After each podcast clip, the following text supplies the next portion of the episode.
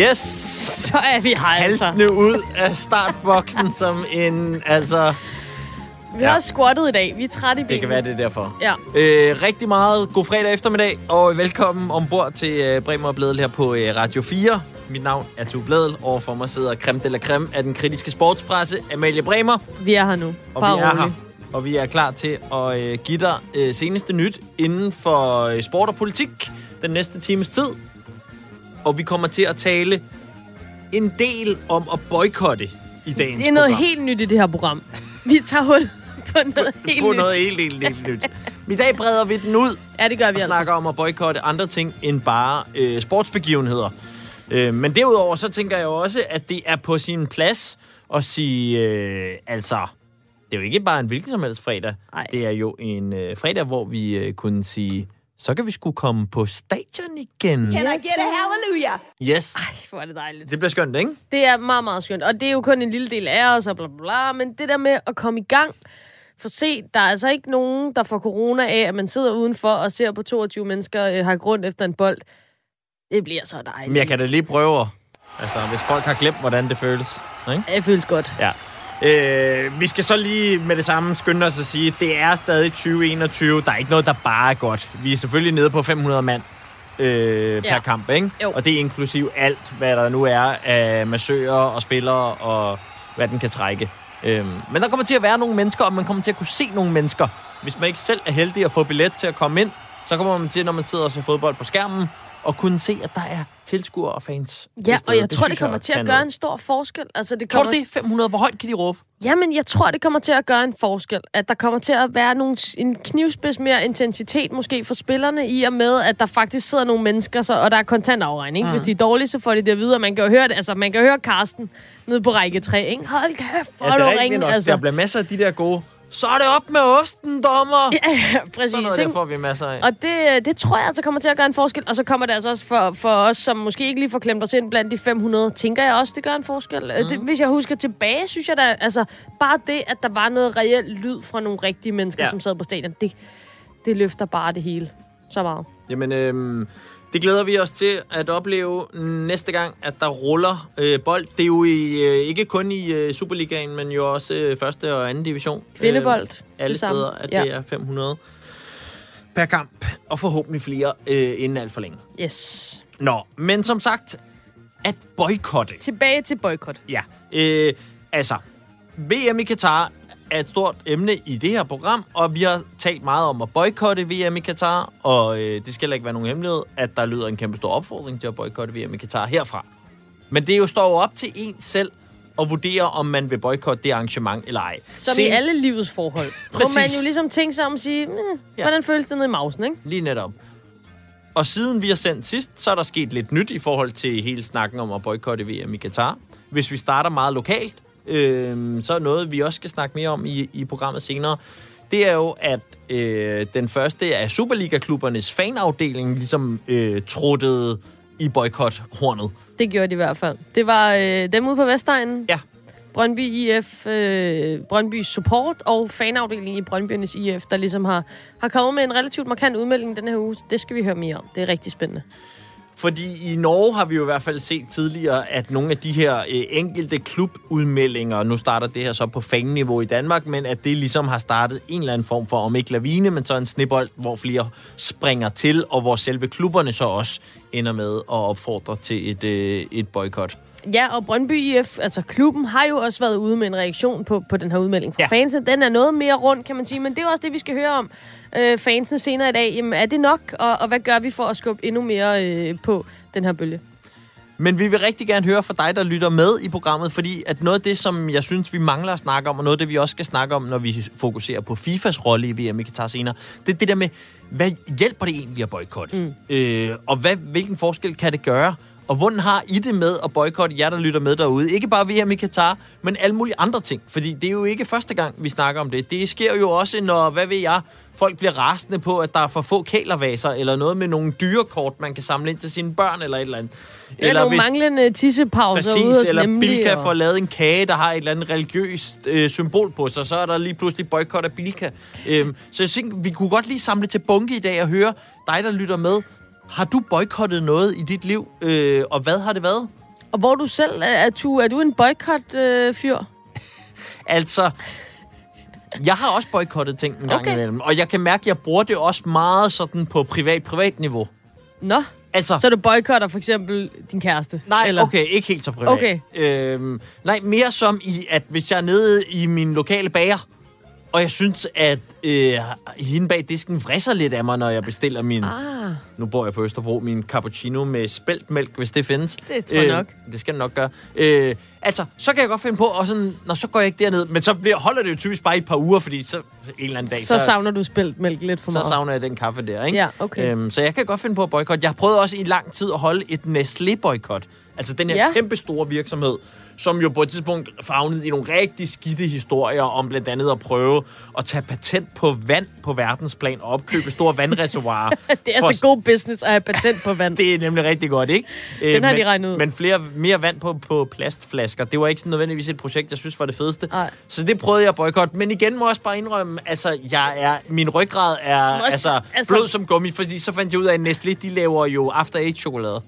Det er jo så lækkert. Det var den, du faldt på. Jeg Så tænker mere, hvad siger den. ungerne til den? Altså, fordi der er jo også noget, øh, noget kakaopulver og, og sådan noget. og sådan Ja, noget, ja. ikke? Altså, de laver mange lækre ting, Nestlé. Nå, okay, men ja, ja. Altså, det er jo sådan en mikroboykot, måske. Altså, nej, Du har jo Nestlé, været det hurtig til at klatre op i boykot VM i VM i Katar. Katar. Er det fordi, du også boykotter andre steder i dit Jamen, jeg er faktisk ikke... Jeg er ikke en... Øh, altså, jeg er ikke en meget øh, vokal boykotter, normalt. Nej. Øh, så er jeg mere sådan, ah, okay, det her nemlig. Der, der skrev jeg ind til mig og sagde, I må Okay. gerne slette min konto. Jeg har ikke brugt nemlig specielt meget. Det er ikke Nej, for at pusse min egen glorie, men jeg er altså supermarked meget tæt på. Øh, og har ikke nogen børn og en, en hverdag på den måde, der ikke gør, at jeg selv kan gå ned og handle. Men, øh, men så var jeg alligevel sådan, ej, I, I må gerne slette min konto, fordi det, det synes jeg, I må da gerne høre fra mig, at jeg synes, det er noget bøvl, det der. Og det var her i lige den her omgang, da der, da der kørte det hele den her historie om, hvordan forholdene er for de mennesker, der pakker varerne. Og, Ja, ja. og så er det jo meget, altså så er jeg ligesom alle andre. Altså, jeg er en død fest, der flyder med strøm. Så ja. ja. tænker jeg da også, ej, det der Huawei, det lyder også som noget værre bøvl. Det skal jeg da i hvert fald ikke have en telefon fra, men altså... Og, og Amazon, nu, nu, der vil jeg da også i hvert fald prøve ikke at købe noget fra mm. og sådan noget, ikke? Men altså, jeg er ikke så, så firkantet, eller sådan så principfast, som der sikkert er mange andre mennesker derude, der er. Og det er altså her, vi rigtig gerne vil høre dit input. Øh, er der noget, du enten boykotter eller har boykottet, øh, så skriv ind til os. Det er som altid øh, 1424, du sender din besked til, og så bare lige husk at starte den med R4 og en mellemrum, og så altså, hvad du har prøvet at boykotte. Øhm, Og hvorfor? fra- Ja. Altså, hvad er det, der trigger folk? Øh, hvad er det, hvor, hvor man siger, ej, det blev sgu for meget? Og vi, øh, vi vender tilbage til jeres sms'er øh, løbende i løbet af, af timen og høre, hvad I har prøvet at, øh, at boykotte. Det kan jo være alt fra netop ens øh, lokale pizzamand, der kommer til at putte for meget chili på pizzaen, Ja. ja. og så boykotter man ham til, altså som jeg nævnte før, altså deciderede lande, man ikke vil tage til. Fordi man ikke bryder sig om den måde, at de lande, de kører på, øh, enten af diktatorer, øh, diktatorer eller hvad det kunne være, der var, at man synes, der har jeg ikke lyst til at støtte op og lægge mine turistkroner. Ja, der har, været, der har faktisk været rigtig mange eksempler her på det seneste. Nu talte vi lige kort om nemlig, så var vi forbi lavkagehuset, så var det Når noget med jeg som ikke Viaplay. betalte særlig meget skat i Danmark. Ja, ja, og Viaplay satte priserne op. Så var der ja. Ja. mange måske, der interesserede sig for sport, der hører med her, og sagde, det skal vi i hvert fald ikke, og sådan noget. Så vi, det er jo lidt en, en folkesport også her øh, i, i det kære kongerige, at man øh, hisser sig op over, over det ene og det andet. Det kan jeg meget godt lide øh, på en eller anden måde. Så jeg glæder mig til at høre, hvad, hvad folk de siger til, til boykotbølgen derude. Der er allerede flere, der melder ind. Jeg kan se, der står her, jeg har boykottet Facebook, da jeg blandt andet er træt af folks selvpromovering. Ja. Øh, derudover øh, flere andre i inboxen, der melder ind. Der er også plads til din besked derinde. Det er til, øh, afsted til 1424. Start beskeden med R4. Hvad har du prøvet at øh, boykotte? Så vender vi tilbage til dem senere i programmet. Velkommen til øh, Bremer og Blædel her på Radio 4.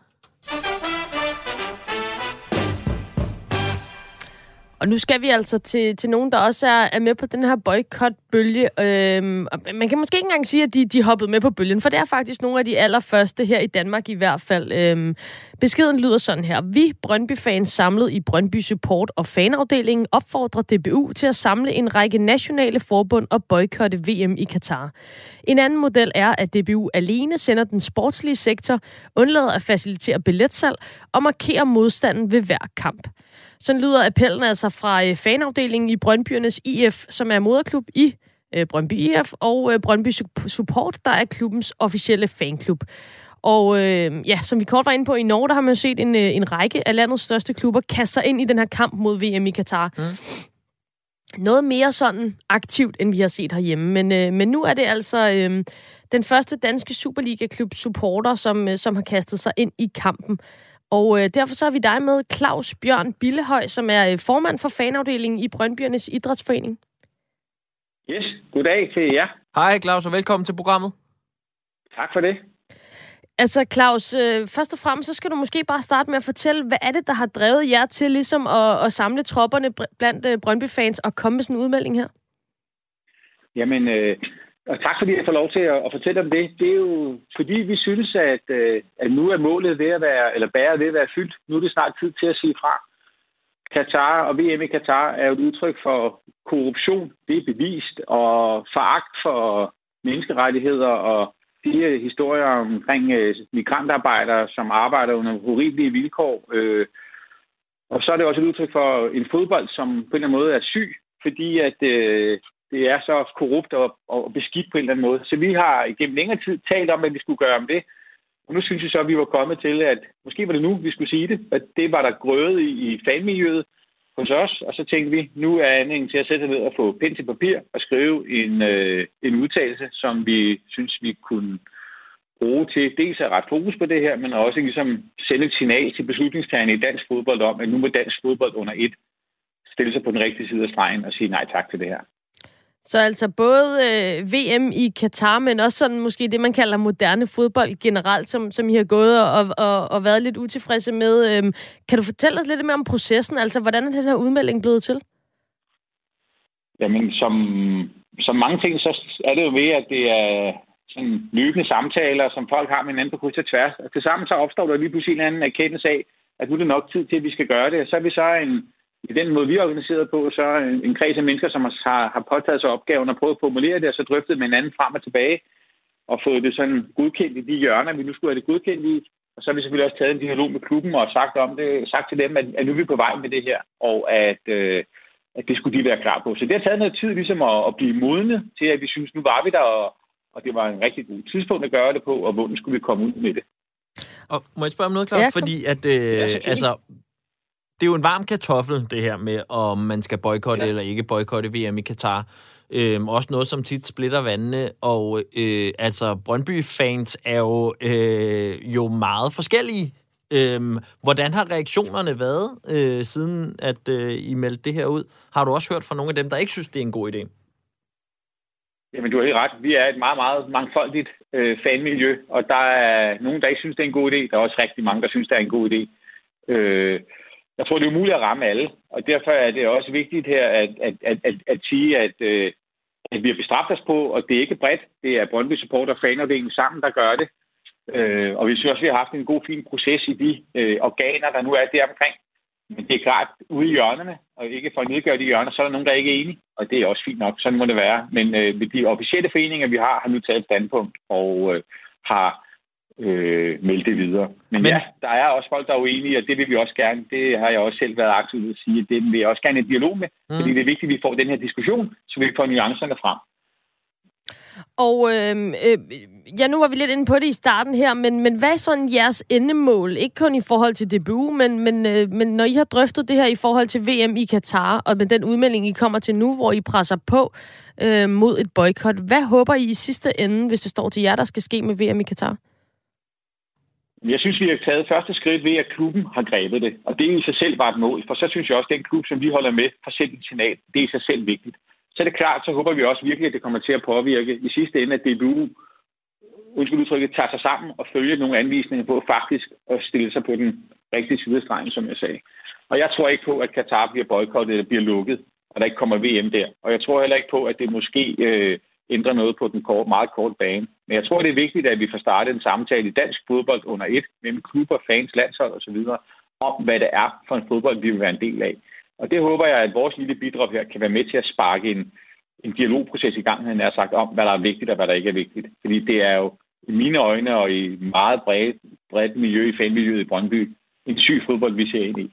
Så jeg håber da i sidste ende, at det her det gør en forskel for de forfærdelige mennesker, der, ikke, der lider i Katar det er, mener jeg oprigtigt, men jeg mener også, og håber også oprigtigt, at det her giver en diskussion af til at sige, hvad er det for en slags fodbold, vi vil have som sådan.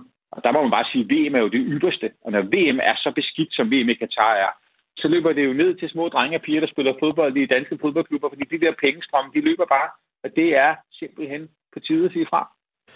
Og Claus, nu siger du, at du også var glad for at se, at klubben ligesom så også meldte ud på bagkant af, af jeres. Øhm, altså, øh, hvis vi lige tager bare lige et af citaterne fra øh, altså, klubbens udmelding, så står der blandt andet, Brøndby IF opfordrer på denne baggrund DBU til snarest at indgå i yderligere dialog med fans, samarbejdspartnere og andre nationale forbund, så man i en fælles indsats kan bidrage til at skabe forandring i Katar.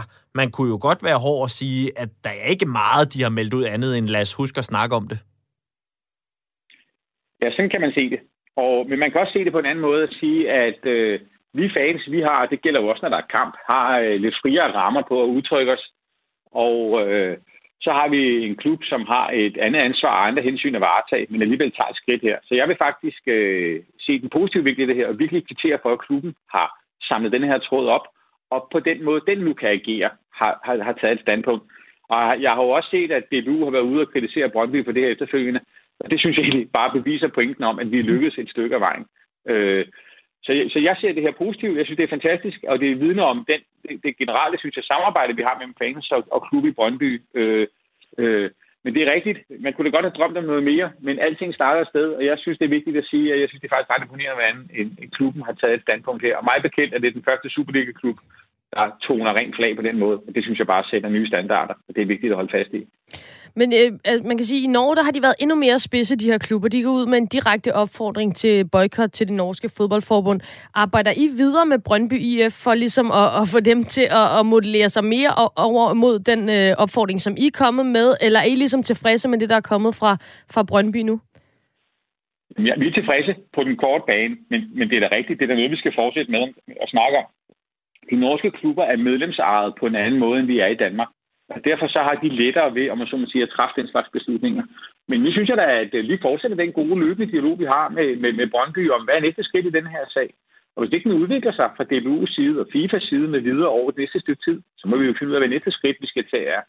Øh, så, så der er jo ligesom startet en snibbold på en eller anden måde, den skal vi jo så øh, sikre sig, at det er på den rigtige vej. Og det kræver, at man skubber lidt til den gang imellem, og det kommer vi helt sikkert til at gøre. Fordi den her Øh, det er jo ikke sådan, så, at øh, FIFA har lagt sig ned og sagt, nu siger Brøndby-fans noget, vi må hellere lade være med at holde VM i Qatar. Så der er jo lang vej igen. Nu, men nu er vi startet.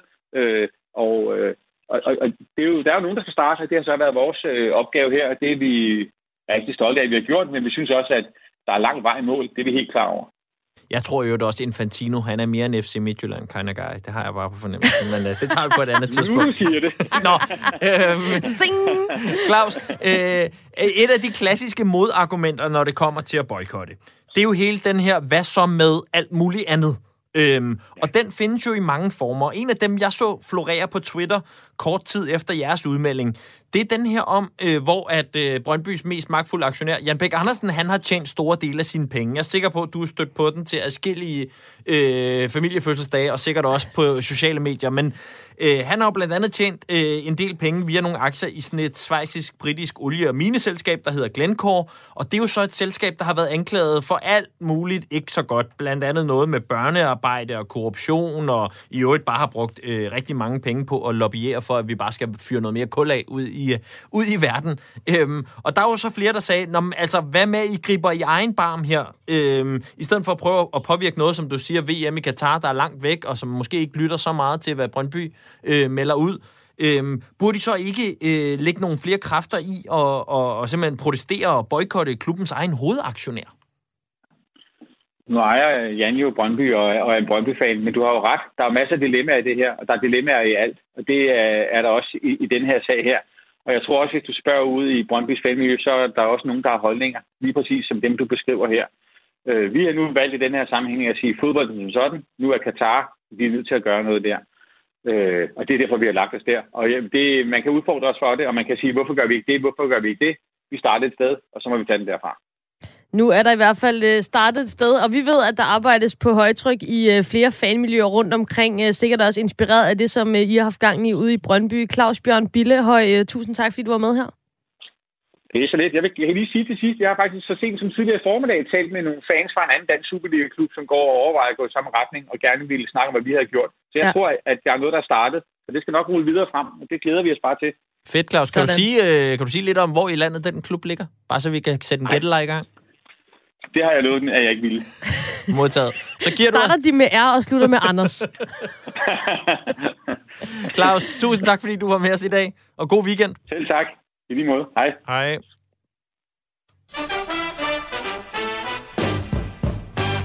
Hvad, øh, er der gang i den på, øh, på er, boykot-folket i gang, eller har de boykottet sms'en også nu? Boykot-telefonen, den er rødglødende. øh, for det er altså noget, folk de, øh, godt kan blande sig i. Det elsker vi jo her på programmet. Folk, der tager stilling til den verden, de lever i. Ja, det er jo vidunderligt. Øhm, nå, der er jo blandt andet øh, Pernille, der skriver, øh, jeg har boykottet McDonald's i 26 år, så siden jeg var 11 år gammel. Det skete, fordi de ødelægger regnskoven, øh, skriver Pernille, der ønsker alle en øh, god weekend. Så er der også en, der bare helt tørt konstaterer Israel. Ja. Øhm, og har boykottet. Det er også Der- en klassiker, ikke? Jo. Jo. Begge de to faktisk. Og jeg vil sige, 26 år boykot McDonald's, det er altså en principfast kvinde. Det må jeg give hende. Det er simpelthen. det. Prøv at tænke på alle de tømmermandsture, der har været på motorvejen, hvor man så alligevel har tænkt, nej, jeg gør det ikke. Det er, øh, det er flot. Nå, så er der en, der skriver, jeg boykotter Nestlé, efter at deres direktør udtalte, at folk, øh, der mener, at adgang til rent vand er en menneskeret af ekstremister. det er også et vidunderligt citat. Ej, det er skønt. Det er utroligt. Der må sidde en i presseafdelingen i, i Nestlé, der tænker, hvorfor sender du ikke de der ting ned forbi mig, inden du smider dem ud? det dur ikke. Øhm, nå. Øhm, mm, Hvad, hvad siger så folket? er der... Jamen, jeg skal lige jeg have kan se på dit her. ansigt, at Jeg der, der er masser af at spise øh, gris og ko, grundet den dårlige dyrevelfærd, der hersker overalt, plus det foder blandt andet grise får. God weekend til øh, panelet, og tak for et øh, godt program øh, fra Bornholm. Så er der en her, der skriver, øh, vi har boykottet husk loppefrøskaller naturmiddel. Nå ja, det forstår jeg godt. Det var dem der, der kom frem i går, og det har været... Der er flere, der er blevet søren, der syge. Og, muligt. ja, ja. Det er jo Så- værre end at få AstraZeneca. Præcis. øhm, så er der min sanden også en, der skriver, jeg boykottede landsholdet med hensyn til Katar. Har de altid sagt, at man ikke skal blande sport og politik, men alligevel knaler de for øh, Black Lives Matter, som i den grad er politisk. Og efter øh, mm, min mening, så er landsholdet utrolig dobbeltmoralske, så jeg har ikke set en eneste landskamp, siden de første gang gik på knæ. Så jeg tænkte, der er imod hele ideen om, at landsholdet overhovedet skal øh, protestere for, over for noget som helst. Så Øhm, altså øh, virkelig mange øh, lytter derude, som øh, boykotter ja, både det ene og det andet, og uanset hvad det er, og om jeg er enig eller hvad, så synes jeg jo bare, det er fantastisk, at man, øh, at man kaster sig ind i noget på den måde, at man faktisk øh, laver et indgreb i sin egen hverdag, som jo også kan være ret sådan inconvenient en Jamen, gang så øh, vent til du møder Claus for Rødovre, fordi Ja, tak. han, han skriver, jeg boykotter mange ting. Blandt andet har jeg boykottet Israel igennem 35 år, og metroen efter det steg i pris, det gør rejsen lidt mere besværlig, men det er ligegyldigt. Det er så stærkt. Og det der med Israel, og nu kan det være, at sms'en går, går i gang, men det er jo noget med SodaStream. Har du hørt om det? Jeg elsker jo dansk vand.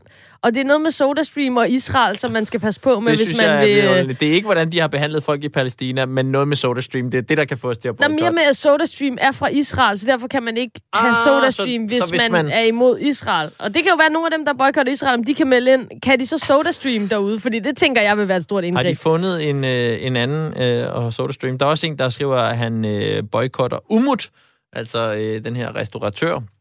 Også en, der skriver, øh, at øh, de boykotter rejser til Ægypten, efter at øh, Sisi har taget magten dernede. Så altså masser af af dejlige øh, boykotbeskeder. Øh, lad dem endelig Ja. fortsætte med at rulle ind i, øh, i inboxen. Det er som altid, øh, at du skal sende dem afsted til R4. Øhm, og, øh, nej, undskyld, du skal sende afsted til 1424, og så husk at starte beskeden med, med R4. Og lad os endelig også høre, om der er nogensinde, om du har oplevet, at du har kunne rykke noget ved at boykotte. Øhm, det er vi også øh, meget interesseret i at høre. Og man kan sige, en, der i hvert fald ikke øh, boykotter, i hvert fald VM i Katar, det er jo øh, komiker og øh, tv-vært øh, Rasmus Wallbridge, som øh, lige melder ind i øh, debatten på, på sin Instagram, og, øh, og det fik i hvert fald mig til at grine. Lad os lige prøve at høre et øh, lydklip med Rasmus Wallbridge Kom om her. øh, VM i Katar. Kommer her. Jeg var lige ude at køre og var nødt til lige at holde ind, øh, fordi jeg vil bare lige øh, lave et lille brøl om, at jeg synes, folk er blevet så pisse politisk korrekte. Jeg synes alt det der pis med VM i Katar og alt sådan noget. Og det kan godt være, at folk synes, jeg virker sindssyg. Altså. Jan? Er dig, Jan? Det er min ven Jan, som var Jan. Det var, det var ham, Jan. Ej, min lille smørblomst. Vil du ikke med til Katar og se VM? Jamen, det synes jeg jo, man skal, Jan. Men vil folk ikke blive lidt sure, når man tager derned, hvor folk de dør som fluer? Jo, folk i 20'erne får hjertestop og kaster sig ud fra stilaser. Men der er varmt, rigt, lyder det dejligt? Det lyder konge, Jan. Men er du sikker på, at folk ikke bliver sure, når man støtter moderne slavehandel? Jeg ved det ikke, jeg er i tvivl. Men der er dejlig racehierarki dernede. Jo mørkere du er, desto værre har man det. Hvis du har det dårligt med det, kan du eventuelt lave din egen t-shirt, holde 15 sekunder stillhed, eller tage et knæ. Jamen, det lyder så fantastisk, Jan. Ved du, Jeg, jeg tager et knæ, og så køber jeg en billet til Katar, og så tager jeg måske også lige en pause eller lidt stillhed, og så kan det også være, at jeg laver en t-shirt med, med sådan en lille statement, og tager, og tager et foto eller et eller andet. Hej, hej. Ja, vi ses. Hej, hej, min rigtige ven. Hej. det er altså øh, djævlen på skulderen, øh, Jan, der lige melder ind. Tag et knætur, og så ses vi øh, til VM i Jamen, ved Katar. du hvad? Altså, jeg, hvis, hvis det kan klares med lidt stillhed, så kan det også godt være, at... Øh, nå, ej, vi må hellere lade være med at blive for fristet.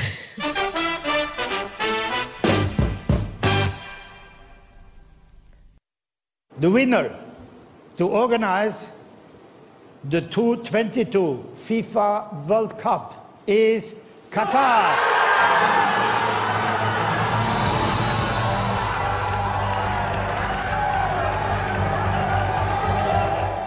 Og således startede hele misæren, Amalie, jo. Åh, Det er efterhånden mange år siden, men altså, det kommer vi altså ikke over, det der. Øhm, og en af de ting, vi lovede i programmet i sidste uge, det var, at vi skal være lidt bedre til at fokusere på FIFAs rolle i hele det her øh, VM i Qatar-show. Fordi mm. vi har været meget efter DBU på det seneste. Øh, det er der mange andre, der også har. Øh, men hvis vi nu øh, trods alt lige skal huske overblikket, så er det i hvert fald øh, størstedelen af, af den lort, den, øh, den ligger over hos, øh, hos øh, FIFA. Og øh, for at blive lidt klogere på, hvad det egentlig er for en organisation, og hvor, hvordan Danmark måske har muligheder for at rykke noget i FIFA, så har vi ringet til en, der ved meget mere om FIFA, end vi gør. Det er nemlig dig, Troels. Velkommen til programmet. Jamen, øh, tak skal du have. Med efternavnet Bære Tøresen, chefredaktør på, øh, på Tipsbladet, som jo har beskæftiget sig med korruptionen og hele den her VM i Qatar-misære, også meget før, at den blev moderne, og sådan nogen som også kastede os over det. Ja, ja, ja, ja. Øhm. Det er original gangsters over på tipsbladet, ikke? Yes. Øhm, Troels, hvis vi lige starter med, med noget af det nyeste i hele sagaen om VM i Katar, så er det jo de her protester, vi så i forbindelse med, da der var landsholdsrunde for et par uger siden, hvor både Danmark og Tyskland og Holland og Norge i forskellige skriftstørrelse iførte sig øh, statements på deres trøjer øh, omkring noget med human rights. Øh, ved vi noget om, hvordan nogle af de her statements de er landet øh, hos øh, FIFA? Øhm, det er et rigtig godt øh, spørgsmål. Øh, jeg tror ikke øh, meget bekendt, at der er indkaldt til, til hverken krisemøder eller, eller ekstraordinære øh, forsamlinger i, i FIFA Council omkring, øh, omkring det her.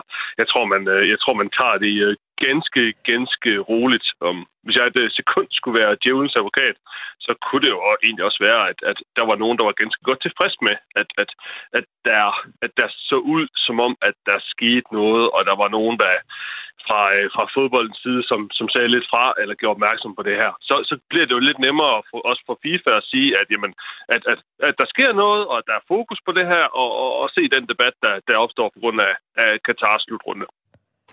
Og vil det så også sige, at øh, altså med dit kendskab til, til FIFA, at så er de milevidt lige nu fra at øh, sidde og arbejde på den nødplan, der hedder, ah, hvad gør vi, hvis øh, vi bliver nødt til simpelthen at finde et andet sted at holde VM, eller vi bliver nødt til at, at, aflyse det? Ej, jeg tror, de sover meget, meget, meget godt om natten. Øhm, helt ærligt, jeg tror, de er fløjtende ligeglade øh, med, med det her. Det rører dem. Det rører dem slet ikke. Altså, øh, aftalerne omkring, øh, omkring det her VM, de er for længst indgået. Øh, infrastrukturen er, er næsten færdig. Øh, sponsoraftaler, tv-aftaler er på plads. Altså, hør, det der, det er, jeg tror, i FIFAs bog, der er det der en, en done deal. Altså, de, de er for længst videre. Altså, helt, helt seriøst, så handler, så handler det politiske spil lige nu lidt mere om, øh, hvem skal være VM-vært i, i 2030. Øh, ej, nej, det her, det, man er, man er ærligt talt, man er for længst videre for det her. Du skal se mig i hovedet lige nu, Troels. Jeg troede jo, vi var på vej med en fodboldrevolution af en anden verden, og nu er jeg på vej ud af studiet med tår i øjnene, fordi du har lige, du har lige punkteret vores drøm fuldstændig. Jamen, jeg er også, øh, jeg er også kendt for at være lidt af en, jeg er kendt for at være lidt af en, af en sortseer og en lyslukker. øh, det er min, det er min, min profil. Øhm, jamen, jeg tror, det har selvfølgelig, det har selvfølgelig overrasket mig, at der har været så meget, øhm, det det har overrasket meget, og der har været så meget debat omkring det her, både i, i Danmark og, og nogle andre øh, europæiske lande. Jeg troede, jeg troede helt ærligt ikke, der vil, der vil ske noget som helst her i 2021. Men, det har der gjort, ja. men, men altså, jeg tror til syvende og sidst, altså jeg tror ikke, jeg tror ikke, de kommer til at, jeg tror ikke, de kommer til at, til at flytte noget. Altså de her, de her, de her magtmennesker, som, som, som styrer FIFA og som, som har sikret, at det her, den her slutrunde skal spilles i Katar, jamen de tager det her meget, meget roligt. Men Troels, hvad, hvad skal der til? Altså hvad hvis nogle af de lidt større lande pludselig melder ud, at de simpelthen ikke har tænkt sig at møde op til VM i Katar? Altså Tyskland, Frankrig, England, hvis sådan nogle meget, meget store fodboldnationer, som også er nogle af dem, der duellerer om at vinde trofæet, øh, når der afholdes VM, hvis de begynder at melde fra, er det så ikke noget, som du tror vil kunne få det her arrangement til at, at ryste lidt i stilaset, så at sige? Åh, oh, jo, jo, det er du fuldstændig ret i. Det er du fuldstændig ret i, og det er selvfølgelig også det, som, det er selvfølgelig også det, som, som, som dem, der gerne vil, vil, vil skabe forandring og gerne vil, altså i sidste ende måske have, have flyttet der VM, det, det er selvfølgelig også det, de, det, de nok prøver på. Altså det, det, det rykker 100 gange mere, hvis uh, et af de tænkte eksempel, at Lionel Messi eller Neymar øh, fik en, en eller anden åbenbaring og sagde, at det der VM, det spiller de ikke med i. Eller, eller som du siger, nogle af de største landshold, det siger, at det der, det, det stiller vi ikke op til. Øhm, så, så kan du så, selvfølgelig, så, så, begynder, så er nogen, der begynder at ryste i bukserne, fordi så er det, så er det at, at tv-aftalerne, så er det, at, at de milliarder store sponsorater, så er de begynder at, at vakle.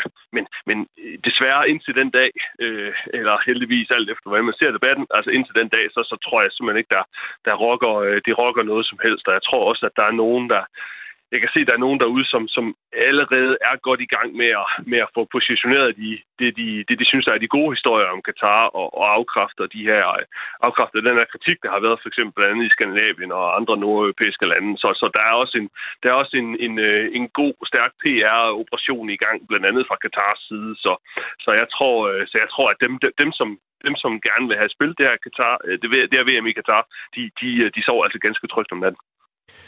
Og hvis vi så skal se lidt på, hvis så Danmark ender med pludselig, og øh, presset bliver så stort herhjemme, at vi pludselig bliver nogle øh, first movers på det her, øh, mm. Hvad er det, der er på spil? Fordi det synes jeg også, vi skylder lidt øh, i forhold til hele snakken om, hvad DBU har på spil, hvis de skulle øh, melde ind, at de gerne vil boykotte. Altså, hvad, hvad, er det, hvad tror du, det vil komme til at koste øh, Danmark og dansk fodbold, hvis det er, at vi ender med at ikke møde op til VM i Qatar, selvom vi har kvalificeret os? Altså, kulturen i international fodbold, i sportspolitik, øh, det er, at man knytter sylten, og man gør, som man har fået besked på. Og, og, og i det her tilfælde, så er konsensus, at øh, jamen, det her VM i Katar, det skal spilles. Det giver en masse rare milliarder, som FIFA kan dele ud af. Og, øh, og Europas topklubber, for eksempel, de får også en, en rekordstor kompensation for, at, for at den her for at den her øh, for at den her slutrunde spilles. Så, så hvis for eksempel Danmark gik imod det, jamen, så skal I ikke være i tvivl om, at øh, jeg tror både i reglerne, der kan man nok godt grave nogle paragrafer frem, som siger, at jamen, så er du udelukket fra, øh, så er du udelukket for eksempel fra, fra næste store turnering. Men altså, i virkelighedens verden, altså, så kom de ikke til at, øh, til at holde et, et møde for, øh, for U17 EM i, i indendørs fodbold på den her side af 2050. Danmark ville blive frosset ude, men altså, kulturen er, at man det der, det gør man simpelthen bare ikke. Man siger ikke, de her store beslutninger og de her store aktører, dem siger man ikke imod. Altså konsekvenserne er store. Det er, det er fuldstændig rigtigt. Okay, jamen altså det er i hvert fald øh, et, et spændende perspektiv. Øh, en ting er jo kroner og øre, men det her med, at man også mister øh, indflydelse og, øh, og ligesom pull øh, internationalt, det er da også noget, som, øh, som koster. Og apropos indflydelse, så har vi jo faktisk en, øh, en dansker, en mand på, på de indre linjer. Det er så i UEFA, men jo i hvert fald øh, i topfodbold her i Europa. Og det er jo Jesper Møller, altså lidt af et mysterie efterhånden, fordi der er så meget debat om de her ting, men han er ikke rigtig til at få fat i, den gode mand. Øh, hvad med jer på Tipsbladet?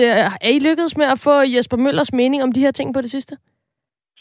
Øhm, jeg tror ikke, jeg tror, han har deltaget meget flittigt i debatten indtil i år, indtil år 2021. Så er jeg fuldstændig enig i, at så, øh, så har vi ikke rigtig, øh, så har vi ikke rigtig hørt noget, øhm, noget overhovedet. Men det er jo også en, det er jo også en, en spændende, øh, det er en spændende position i at være i, fordi på den ene side, så, så, så, så bærer han noget kritik med, til, når han mødes i, i, i UEFA. Han sidder med i det, der hedder eksekutivkomiteen, som er, som er deres svar på, på en bestyrelse. Så der, der, der er han en, der fremfører den kritik og de bekymringer, som er. Men, men på den anden side skal man heller ikke være i tvivl om, altså hvad, hvad agendaen i, øh, i sådan en eksekutiv komité er. Altså det er altså, der skal det er altså ikke om, om, om man skal flytte det her øh, VM. Altså, man er, sådan, man er faktisk for længst videre. Altså, det er ikke noget, som, som jeg tror rigtig andre, andre lande er interesseret i at, i at debattere. De skal bare spille den her slutrunde. Der skal, undskyld mig, skovle nogle penge i kassen, og så skal vi have placeret nogle, nogle flere turneringer. Så på den måde, så er det en, så på den måde er det en, en svær position at være i, fordi jeg har ikke fornemmelsen af, at der er ret meget klangbund for det her uden for, øh, uden for Nordeuropa. Men, men øh, som du selv siger, så sidder han altså med i den her eksekutivkomité, øh, og, og det lyder jo som en, øh, en øh, flot og, og magtfuld post. Øh, med dit kendskab til UEFA, altså, øh, hvor stort er det, eller måske hvor ligegyldigt er det, at, at vi har en dansk stemme i den her eksekutivkomité? Jamen, på, på den ene side, så er, det, så er det bestemt en betydningsfuld post. Altså, det er det er formelt, altså det er, som jeg siger, det er bestyrelsen, det er regeringen, om du vil, for, øhm, for, for UEFA's præsident. Øhm, så det er, en, det er en vigtig post at sidde med, og du, Altså, der er der lytter til dig, end hvis du, er, end hvis du bare er et med, menigt medlem øh, fra, fra Europa. Øhm, så på den ene side, så, så, er det et, så er det jo en platform, som, hvor du kan sige nogle ting. På den anden side, så, øh, så er det altså også, jo højere du kommer, jo, jo tættere du kommer den der top der, jo mere skal du også vare dine, vare dine ord. Øhm, fordi at, der, der er mange, der gerne vil have de der, have de der poster. Og altså, hvis vi for eksempel ser UEFA's præsident, Alexander Tjefferden, øhm, han var altså på, han var altså på besøg i, øh, øh, i Katar. Nu vil vi diskutere Katar. Øh, han var på besøg der før jul og til, til indvielsen af et stadion. Øh, UEFA, har, øh, UEFA har for nylig indgået en stor sponsoraftale med Qatar Airways omkring øh, EM til sommer. Øhm, og, og Katars landshold, de blev simpelthen også inviteret med i VM-kvalifikationen her i Europa. De spillede med i, øh, i pulje A i, i sidste måned. Så altså, altså signalet fra UEFA's top, det er, at Katar er, øh, kunne nærmest ikke være mere integreret Altså hør, Katar spiller med i Europas VM-kvalifikation. Så, det, så det, det påvirker jo også, hvordan hele debatten og diskursen inde i UEFA er. Altså, man, kan da ikke, man, man har da ikke på den ene side tænkt sig at åbne for de her sponsorater og invitere landsholdet med indenfor, hvis man så samtidig går i retning af, at måske skal man boykotte Katar, altså Katars slutrunde. Det, øh, for mig at se, så er det, altså, der er UEFA helt på linje med, øh, med hvad Katar gerne vil have i, i den her sag.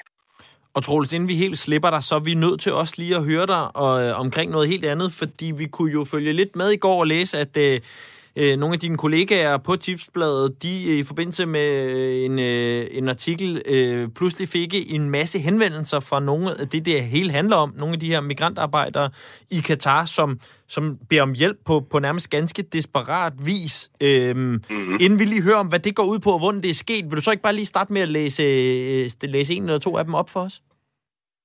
Ja, men jeg, kan, jeg har en, en mand, som hedder øh, Mustafa som, øhm, som øh, kom, på, øh, kom på hospitalet i, i 2020. Øh, han havde været ude for en, øh, for en ulykke og havde, havde slået sin, sin fod ganske, ganske voldsomt. Han var en af dem, der, der kontaktede os efter, at vi havde, øh, vi havde fået et svar fra Katars regering øh, omkring en, en sag med, et, øh, med en bestemt øh, arbejder, et bestemt firma, i øh, et byggefirma i, i Katar, som, øh, som, øh, som arbejderne ligesom siger, at, at de betaler ikke den løn, de, de skylder. Øhm, og så sagde Katars regering, det passer ikke, de fleste har fået deres penge, alt er, alt er på vej til at, til at blive i orden. Og så var det, at vi fik den her strøm af, af henvendelser fra, jamen, primært fra, fra indiske arbejdere i det her firma, som siger, at det passer simpelthen ikke. De har ikke fået deres løn. Øhm, så som, øh, som øh, Mustafa, han, han, han sagde til os, øhm, så, øh, og nu citerer jeg, jeg kan ikke beskrive det med ord. Min familie er afhængig af mig og min løn, men jeg kan ikke gøre noget for dem på grund af firmaet. Hjemme i Indien er der ikke noget at lave for mig. Ingen jobs. Jeg skal bruge min løn på mad, medicin, skole, basale behov. Hvordan skal vi overleve uden en indkomst? Og det synes jeg, det er jo nemt nok at sidde for mig her i, i Trygge Danmark og, og læse op. Øhm, men det, det siger noget om, at der er altså også der er nogle rigtige mennesker på den anden side af det her, også her i i foråret 2021, hvor, hvor historien fra, fra Katar for FIFA er, at, at, tingene er i bedring, og, og det begynder at se rigtig godt ud. Altså, så er der nogle rigtige mennesker, som aktivt kontakter os, som, øh, som ligesom har arbejdet for, for det her byggefirma i Katar, som siger, at jamen, det passer simpelthen ikke. Der er ikke. Øh, de får i hvert fald ikke deres løn. Det synes jeg i hvert fald er, det synes jeg er tankevækkende, at, øh, at selv her i foråret 2021, jamen, så, så finder det her sted. Absolut. Troels Bager Tørsen, tusind tak, fordi du var med i dag. Det var så lidt. Altså chefredaktør på øh, Tipsbladet.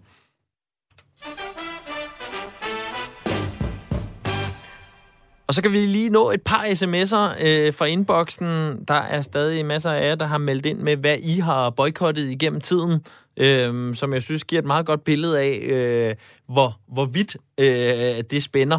Øh, der er blandt andet en, der skriver, i 80'erne, der boykottede jeg fransk rødvin på grund af Frankrigs atomprøvesprængninger i nærheden af beboede øer i Stillehavet. Det er Anne Pedersen fra København, der skriver. Sådan. Jeg elsker det. Det kan jeg faktisk godt Jeg ved huske, ikke noget om jeg tror, det, jeg men jeg elsker det. Ja.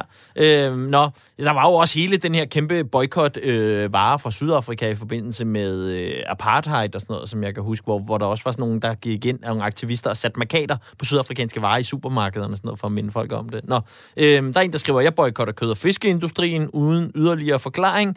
Så er der en, der skriver, øhm, jeg, øh, øh, jeg har ikke købt et se- og hørblad eller andre kulørte blade siden prinsesse Diana døde, da det kom frem, at paparazzi-fotografer tog billeder af hende, mens hun øh, jo simpelthen øh, sad og omkom.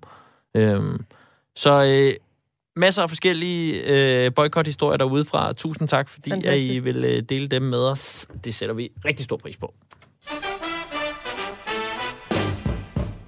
Og nu skal vi øh, langt væk, rigtig langt væk fra, fra lille Danmark. For i onsdags, der var det nemlig lige præcis 100 dage til OL i Tokyo, og de olympiske ringe de blev afsløret på øh, Mount Takai uden for øh, byen.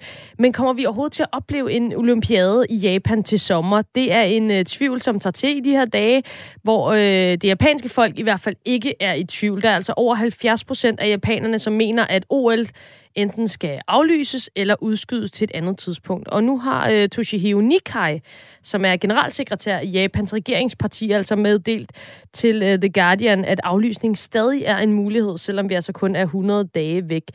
Og øh, grund til alt det, det er, at øh, mens vi her i Danmark øh, lige om lidt kan være masser af mennesker sammen og tage til Superliga-fodbold og alt det der, som vi har længtet så længe efter, så er de altså midt i pandemiens fjerde bølge i Japan. Og øh, Japan det er langt væk. Jeg har i hvert fald ikke øh, fingeren på pulsen i, øh, i Tokyos gader. Det har du til gengæld. Asger Røgle Christensen, journalist og forfatter og foredragsholder, som har fulgt Japan i mange år, også selv boet der øh, af flere omgange. Velkommen til Bremer og Blædel, Asger. Tak skal du have. Asger, øh, som sagt, så er der lige under 200 dage til OL i øh, Japan, og hvis det står til indbyggerne selv, øh, så øh, synes de ikke, det er specielt fedt, at der er 15.000 atleter fra hele verden, der skal kæmpe om medaljer øh, i Tokyo til sommer. Øh, hvad er din fornemmelse lige nu for, for sådan folkets mening i Japan? Øh, hvor nervøse er de? Ja, begejstringen er bestemt ikke særlig stor. De er, de er bekymrede for smitte. Altså, de, øh, der er en opfattelse i Japan af, at smitten, hele, hele, hele mysteriet kommer udefra. Det er udlændinge, der er kommet med smitten. Det var det jo også helt oprindeligt. Der var det skiturister fra Kina, som i, den, i det, de kalder den første bølge, som, som smittede nogle folk i Hokkaido i den nordlige ø øh, i februar sidste år. Så, så folk er, er bekymrede, og derfor så vil øh, de olympiske lege, som jeg vil, jeg vil godt se det endnu, øh, før jeg tror, at det bliver aflyst, men jeg vil, øh, de vil jo blive afholdt i en boble. Altså simpelthen mm. øh, dem, der kommer rejsende, og det er så få som overhovedet muligt, det er atleterne, deres trænere, deres ledere, og så øh, øh, forhåbentlig, håber jeg, nogle få pressefolk, øh, og så ikke ret mange andre, øh, men, men, men man kommer til at operere i en en, øh, en, en, en, en, en boble, så hvor, man, hvor det simpelthen er arrangeret, at man får meget, meget, meget lidt at gøre med de almindelige japanere, fordi man frygter, at øh, der vil komme en, en stor øh, smitteopsving igen. Øh, og det er, øh, altså det er, ja, Ja, og altså man kan sige, det er jo ikke, det, det er jo, det er jo ikke for sjov, at man øh, lige pludselig siger, at man øh, overvejer at aflyse sådan OL. Det er jo en kæmpe ting for et land at få tildelt. Kan du prøve at sætte nogle ord på, hvad det betød for japanerne i første omgang at få tildelt olympiaden? Ja, forhistorien er jo, at Japan havde, eller Tokyo havde de olympiske lege i 1964, og det var en kæmpe, kæmpe succes. Står simpelthen som et comeback efter, efter nederlaget i verdenskrigen 19 år tidligere øh, for Japan. En comeback i verden, en, et show, at Japan var blevet et helt andet samfund, var blevet et moderne samfund, var i gang med at udvikle, Tokyo var i gang med at udvikle sig til en, en moderne storby, øh, der med, med øh, højhastighedstog og, og motorveje og, og alt muligt øh, moderne, ligesom har sit, sit øh, fjernsyn, alle mennesker har fjernsyn og sådan noget, alt muligt moderne har sit startpunkt i de der olympiske lege 64. Så de står som sådan et meget, meget positivt vendepunkt i Japans historie.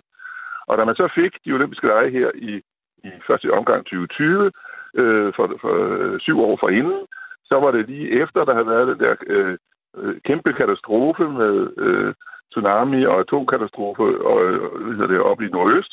Øh, der havde også været øh, øh, mange år, hvor man ikke krise, men hvor der havde været sådan lammelse af Japans økonomi. Så der er jo ligesom mange, der mente, at Japan trængte til et nyt comeback. Det her, de her olympiske lege skulle være symbolet på et nyt comeback i verden.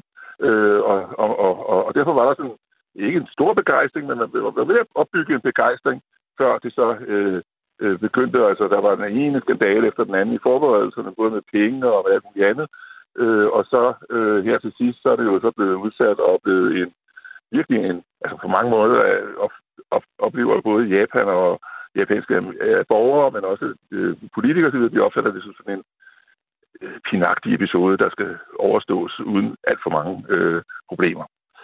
Og Asger, jeg ved ikke, hvor meget det er en fordom, og hvor meget det bunder i virkeligheden, men jeg, min, min forestilling er, at der skal meget til, før at japanerne går på gaden og protesterer sådan meget direkte over for deres egne øh, regering og, og politikere. Øh, er det korrekt? Er det meget, meget langt væk, det scenarie, man forestiller sig det? Ja, jamen det er, det, de, de er ikke imod på den måde. Altså, der er meningsmålinger, der 84 procent er imod. Men det er sådan et udtryk for, at de, de har det godt med det. De er bekymrede over det. Det er, ikke, det er bestemt ikke, fordi de sådan går ud og, og har tænkt sig at være aktive modstandere. Men når nu fakkeltoget, fakkeltoget er på vej gennem Japan i øjeblikket, øh, altså der, øh, der er historier om, at at hvis der står nogen i udkanten, øh, der er ikke folk en masse, man må ikke mødes ret mange, men men øh, hvis der står nogen der, øh, inden for hørevidde og råber handtag, det vil sige, at jeg er modstander, så øh, bliver det simpelthen redigeret ud i, i fjernsyn og så videre. I den, den, den stemning af øh, øh, opgivenhed omkring det, som der er meget bred, den vil man ikke have bliver endnu bredere. Altså, og øh, nu er vi inde på, eller jeg nævnte lige ham her, Toshihiro Nikai, som er generalsekretær i Japans regeringsparti. Og jeg ved, at, øh, at der jo snart skal være øh, valg i Japan. Kan du prøve at sætte nogle ord på, hvordan det her OL også, i hvert fald øh, indtil nu, men måske også i virkeligheden en eventuel aflysning, bliver brugt som et øh, politisk redskab i, i den her valgkamp? Jamen, ikke, ikke, ikke bare en aflysning, bare, bare øh, hele forløbet omkring det kan jeg selvfølgelig ikke undgå at have en masse at gøre med det valg, som skal holdes senest i september øh, øh, fordi der er gået fire år siden det sidste underhusvalg.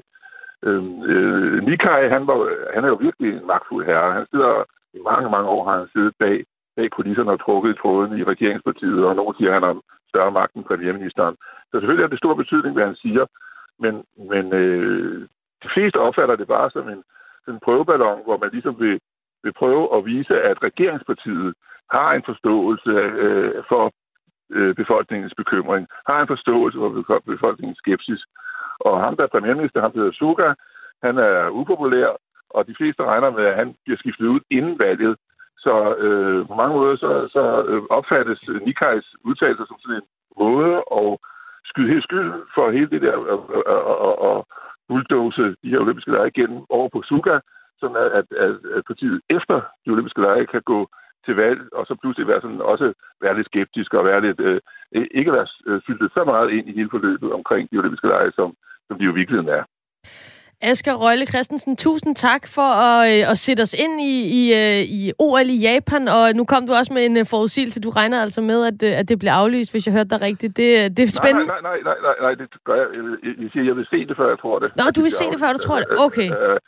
Men, men, men, men, men altså, det, øh, altså, det, at Nikai siger det, er jo et, er interessant. Altså, det, det, det er... Ja. er øh, øh, og, det, og, og, og det viser, at der er en diskussion, også i Japan, øh, bag, bag kulisserne, men, men, men altså, der er så mange økonomiske interesser, der er så mange sponsorinteresser, der er så mange tv-interesser, så øh, det vil være helt uoverskueligt i erstatningssager, jeg ved hvad, hvis man pludselig begynder at, at, at decideret aflyse det. Men helt, helt, helt, helt øh, udelukket vil jeg ikke. Og hvad var det, det hed? Øh, jeg er modstander. Hvordan var det, man sagde det på engelsk? Hantai, hantai. Hantai, det husker jeg. Ja. Øh, Asger, tusind tak, fordi du var med os. Fint nok. Tak. Vi nærmer os øh, slutningen på øh, Bremer mm-hmm. og Blædel her på Radio 4 for den her uge, men øh, vi skal lige, lige nå ugens held. Ja da. Fordi vi vil jo gerne øh, make sport great igen i det her program, og, og helt seriøst, det går virkelig dårligt. Altså, der, der er, det er en lang øh, pølle af, af nederenhed øh, og dårligdom. Øh, men en sjældent gang imellem, så rammer der altså noget, som øh, i hvert fald for mig i rigtig, rigtig godt humør. Og i den her uge, der var det altså bowling. Stærkt. Simpelthen. Jamen, jeg har, øh, du har nægtet mig at høre klippet, før at, øh, jeg blev udsat for det her om lidt, så jeg glæder mig. Ja, og det er altså bare nogle mennesker, som øh, flipper ret meget ud over sport, og hvor fedt det er. Ja. Øh, det, øh, det, lidt, lidt kontekst kan man måske godt bruge. Altså, der er en 19-årig gut, The Ginger Assassin bliver han kaldt. Uff. Og der kan amerikanerne igen noget med de der øh, Det må man kædenavne, bare ikke? sige. Anthony Neuer hedder han, og han gør altså noget helt historisk. Alle kender det der nede fra bowlinghallen, når man øh, kaster den første, og så står der to kejler tilbage Ja. ud hver sin side, som sådan, "Nå, men så kan der også være lige meget. Ja. Det hele. Øh, det hedder en 710 åbenbart, og det er sindssygt svært. Ja. Det gjort det ganske få gange i historien, og sidste gang det gjort til en øh, officiel øh, PBA-turnering, mm-hmm. som det hedder.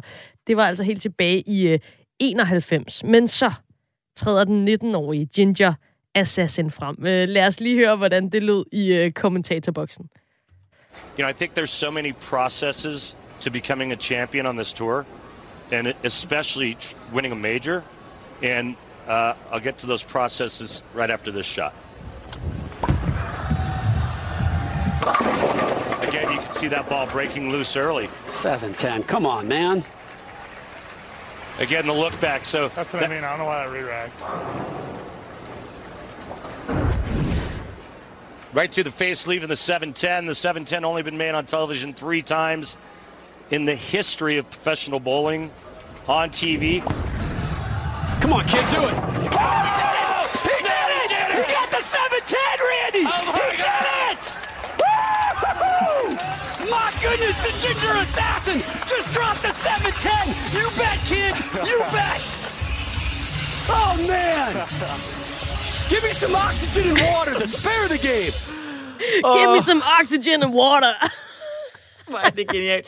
Jeg vil have den effekt på alt, hvor, når jeg ligesom går tilpas højt op i toneleje, så skal der bare begynde sådan noget øh, amerikansk rockmusik i baggrunden. Det, Ja, det det er godt. klasse, altså. De kan så mange... Altså, amerikanerne, der er mange ting, de ikke kan finde ud af. Men det, de kan finde ud af, det er altså at hype øh, sådan noget herop. Ja. Det er virkelig fantastisk. Ginger Assassin. Og så ved jeg ikke engang, har, har Christian Eriksen et kælenavn, for eksempel? Det er ikke lige så fedt som Ginger Assassin. Det er det med garanti ikke. The Silent Assassin. Måske. Ja, jeg, jeg ved det ikke. Nej. Fyn, Fynbo Assassin. Jeg ved det ikke. Det skal vi Nå, arbejde på vidunderligt, her til lands, ikke? Vidunderligt. Øhm, ja, øh, Bremer og Bladet for den her uge øh, lakker mod enden. Vi er selvfølgelig tilbage igen øh, næste uge. Vi, øh, vi har øh, jo altså selvfølgelig stadig øh, blikket stift rettet mod øh, FIFA. Ja, det har og vi det der altså. øh, ej, elfenbenstårn nede i Zürich, hvor øh, hovedkontoret står. Vi har et telefonnummer, Ja. som vi skal prøve at ringe til. ja. Og vi kommer til at sige noget på en telefonsvar. Så meget kan jeg godt love. Du har allerede Men konkluderet, at de tager ikke telefonen. Jamen, det var fordi Troels, han gjorde mig helt modløs. Men altså, vi, Du er ret vi, sikker på, at det på. bliver den her oplevelse, når vi ringer til FIFA. Jeg siger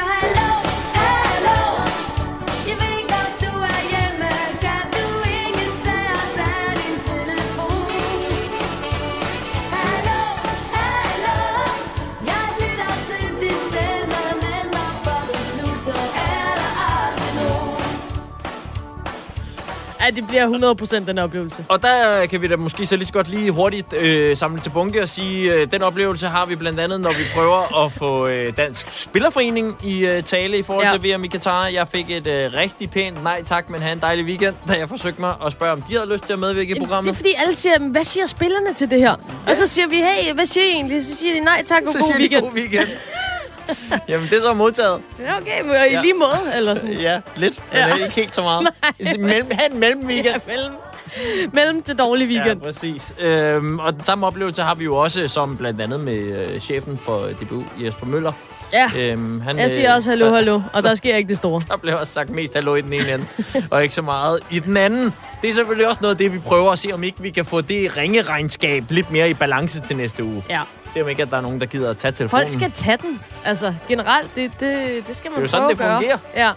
Tag altså, den nu. Ellers så kan det jo være lige meget med telefoner. Så er det helt fuldstændig. Nå, vi når ikke mere i, øh, i den her uge i øh, Bremen og Bladet. Husk at blive øh, hængende og lytte til Kreds, hvor blandt andet Mathias Koldstrup og Morten Messersmith